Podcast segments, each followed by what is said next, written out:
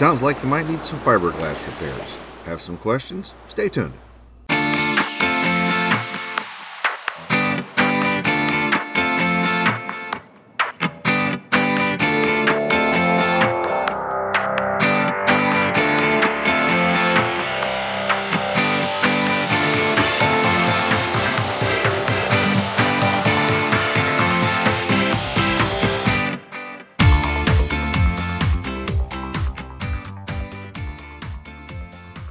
Well, hello everyone. It's Tim with Evercoat, and it's that time of the year again where people are starting to think about getting their boats ready for the season. Maybe you've had some repairs you want to do. A lot of the questions that come up for us on the customer support line are, well, what kind of resin do I need? What kind of resin do I have? And maybe even how do I work with what I've got? Well, thought I would take a little time and try to explain the differences in the products. First of all, when you're looking into the use of a fiberglass resin, or as a polyester resin as we call it, there's basically two categories. You have what's called a finishing resin, which is going to dry hard and slick on the surface, but in order to put another coat over top of it or paint it, you need to sand that top coating off. You need to make a mechanical adhesion for the next layer. The next kind of resin we sell is called a laminating resin. Now, laminating works very well for just that if you're going to build multiple layers, and it's going to dry sticky on the surface. So, a lot of people will call and say, I've done something wrong, it's hard, but it's sticky. Well, we find out that they bought a, a, laminating resin as opposed to a finishing resin. Now, why would you want to use a laminating resin versus a finishing resin? Well, it's a good question, and I'll use my analogy of a canoe. Uh, a friend of mine taught me that information years ago, and I'll share it with you. So let's say you want to build a canoe, and you start using a, a resin like a finishing resin on the very beginning of the, the canoe. You get about halfway down the canoe as you're laying up the fiberglass cloth or mat, with the resin, and then all of a sudden the front starts to kick off. Well, you've got to let the whole thing get laid up, and you've got to let the whole thing dry and cure, and then you've got to sand the whole thing in order to put another coat over top of it. Well, now if you use the laminating resin, here's the beauty of that.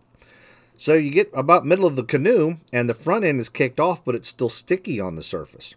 Now when you get to the back end of the canoe and you're ready to go right back up to the front, once the resin has properly cured, it's going to remain sticky. And what that does is it allows two things. Number one, it allows your fiberglass reinforcement or, or mat to stick right on the surface and you don't have to worry about sanding. That's a big plus. Uh, because there's no uh, waxy layer that comes to the top, you're able to mix up another layer of resin and go directly over top of that. So now you're going to get a polyester to polyester bond and you didn't need to sand. I can't tell you how many hours that would have saved me in all the years that I've been working with fiberglass had I known about the advantages of a laminating resin.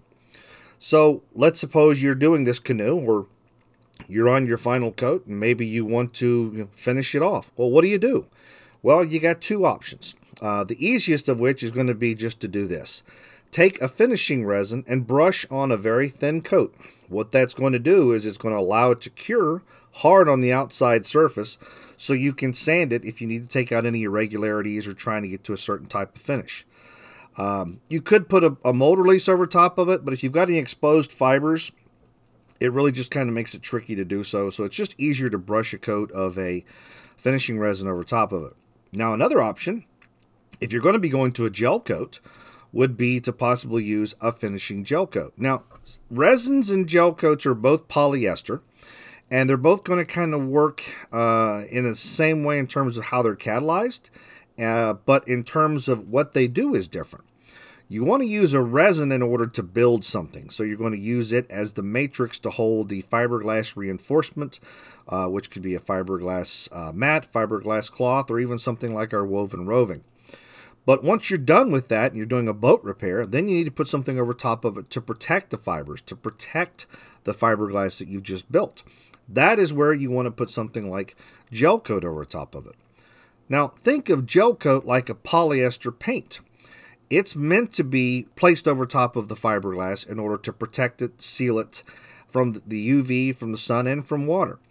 Whenever you're putting gel coat over a boat repair, it's always advised you put on at least a minimum of 20 mils thickness.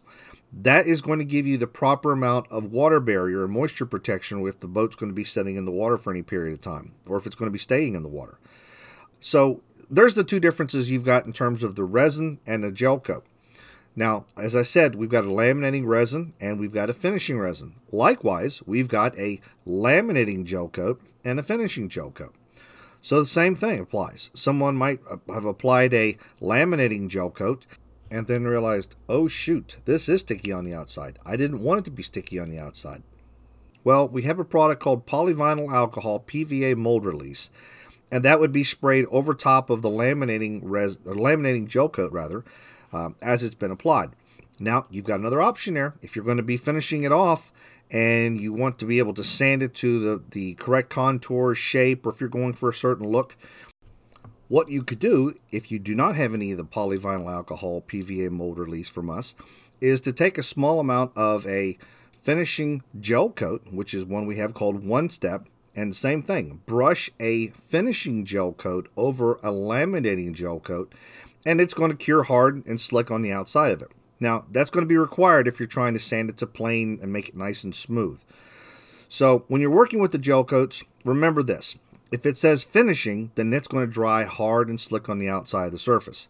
If it says laminating, or if it actually implies or says in the description cures to a tacky film, well, then that's a laminating gel coat or a laminating style of uh, resin. Now, why would you want a laminating gel coat? Kind of like you'd ask, why would you want a laminating resin? Well, same thing would apply if it's not exposed to the air. So let's say you're making a part, you're making a boat. You would spray inside of the mold with the mold release agent you would spray your laminating gel coat and then come behind that with the chopper gun or fiberglass in order to create the structure, the, the integrity of the, uh, the vessel you're trying to make. Now, once it's all said and cured, what's going to happen is that laminating gel coat that you sprayed in because it was protected by the hull itself, it's not exposed to the air. And whenever you pop it out of the mold, it's actually going to be hard on the surface because it wasn't exposed to the air. So that's why some people would like to use a laminating gel coat. Or if you're doing multiple layers, you're not quite sure if you're going to be able to have enough working time, I'd always advise putting on a laminating resin or laminating gel coat to do the repair that you're working on, and then follow that up with a finishing resin or a finishing gel coat uh, to set everything into place that you're, you're going to be uh, working on the boat. Now, the other question that comes up is, well, what about coloring agents? You know, can I put a coloring agent in resin? Well, we get that question asked quite a bit. Can you? Yeah, you could. But the question is, if you're going to be painting it or putting a gel coat over top of it, is it really necessary? We do have coloring agents. We recommend that those only be used to a maximum of one ounce of coloring agent to roughly about a quart of product. You don't want to exceed that. It's going to put in too much uh, coloring agent and it's just not going to really do you any good. Now, for the, the gel coats, same thing. You're going to be, be using roughly about one ounce to one quart of product. So one ounce of coloring agent to one quart of gel coat. Now, we have two different colors of gel coat in the laminating stage. We have a white gel coat, and we have what we call a neutral gel coat. Now, the white gel coat, when you add colors to it, the best you're ever going to get is a pastel.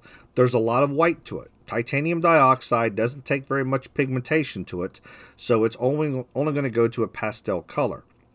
If you take the neutral gel coat, which kind of dries to an opaque or semi-transparent look, and you put coloring agent into that, it's going to take on all of the coloring agent. Well, the good and the bad about that is, A, you're going to be able to reach a very deep dark color, but B, it's not going to have a whole lot of hiding properties. So if you're doing a repair, you may be better off to put a base coat down, maybe with the white tinted to a pastel to kind of get closer, and then follow up with your uh, neutral gel coat to the color you need. Little advice I'd give you here, and trust me, I've done this before. Match your coloring agent to what you're trying to repair or reproduce before you put in your hardener. Uh, when you start adding in the drops of MEKP and trying to match up the color, trust me, you're never going to have enough time. I can't tell you how many little containers of gel coat I've thrown away over the years because of that. So always match it first and then add the catalyst into it. It's going to make you make your life a whole lot easier. Now, another thing that comes up for us is, well, can I use a resin or a gel coat to protect something that I've made that's going to be out in the sun? Well, you can only use one of those, and that's going to be the gel coat. Remember I said, think of a gel coat like a polyester paint. Resins are not meant to be used like a varnish or a protective coating. They just don't have any UV inhibitors into them. They're going to chalk and they're going to, to degrade and fail over time. So you want to coat those with a gel coat.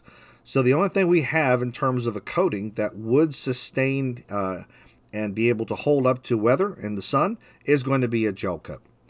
Some people have said, well, I want it to be clear. That's why I want to use the resin. Still don't recommend it. The only product that we would have that we would recommend for a scenario like that, it's really not going to be very clear, would be the neutral gel coat that I talked about a moment ago. It's going to dry somewhat uh, semi-transparent and somewhat opaque, so it's not really going to be 100% clear, but that's the only product that we would have in a polyester range that would sustain uh, being exposed to the UV for any period of time.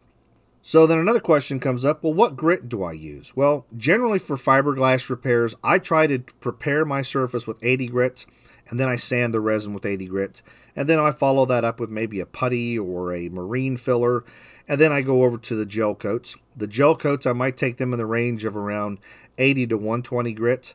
Uh, you don't necessarily need to take them out as fine as a grit as you would for an automotive finish. So you don't need to take them out to 320 grit.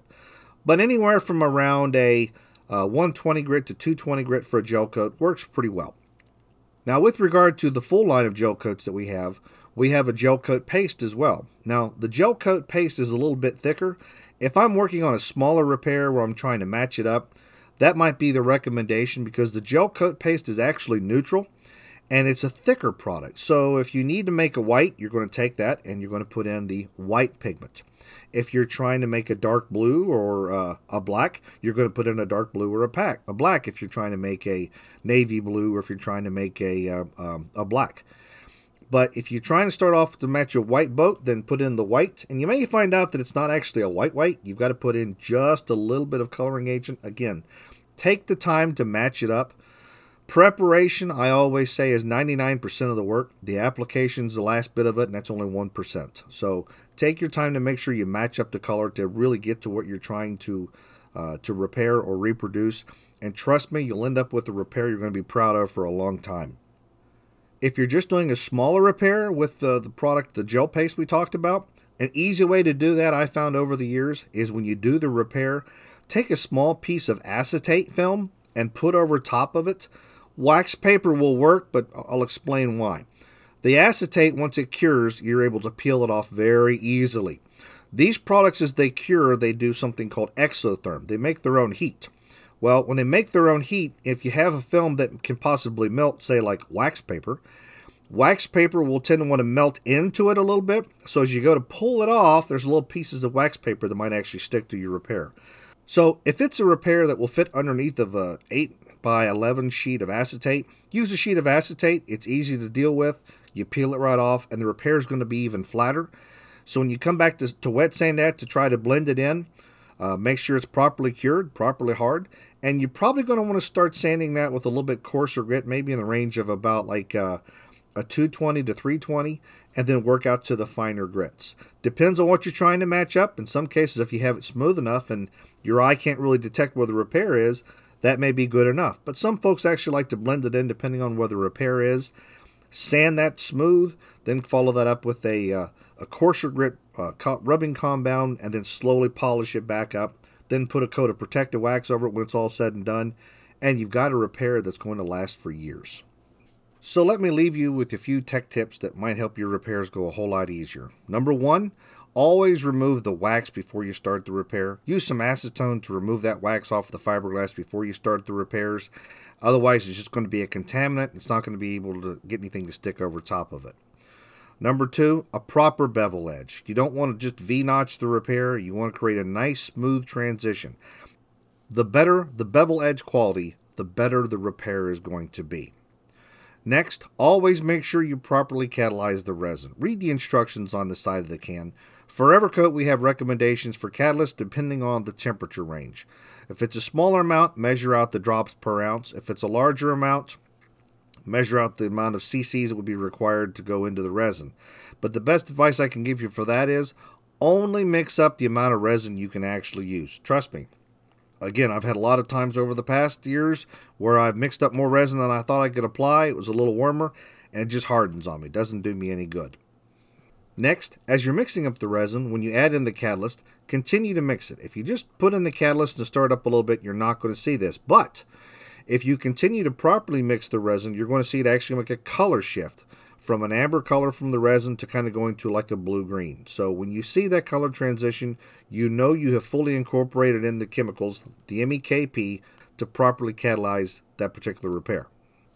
You always want to make sure that you properly catalyze the resin for the repair. If it's not ca properly catalyzed, you can't go back into that film and catalyze the top portion of it, which brings me to another area we have questions. Well, what if I under catalyze or don't properly catalyze the first layer? Can I mix up some more with more catalyst and put over top of it? That's an old reference to something we used to hear called hot batching, and that does not work. You're just going to end up with a gooey mess. If the first layer is not properly catalyzed, it's not going to ever be properly catalyzed by adding additional material over top of it with extra catalyst. So if you're not 100% sure, my old saying is when in doubt, take it out. And finally, for the gel coat repairs, take the time to match the color. If you're trying to do a, a repair and it's just a small area next to a handle, trust me, if you take the time to match it up before you add the catalyst, you're going to give yourself plenty of working time to make sure you get to the right color. I've seen very few whites that are a pure white. They end up taking a little bit of black, a little bit of brown, a little bit of yellow in some cases to try to match that up. The more you can make it where it's less noticeable to your eyes, the less anyone else is going to be able to see it as well. Well, hopefully that helps to answer some of the questions we have about our resins and gel coats. For more information, please feel free to go to our website, evercoat.com, or contact your local Evercoat representative.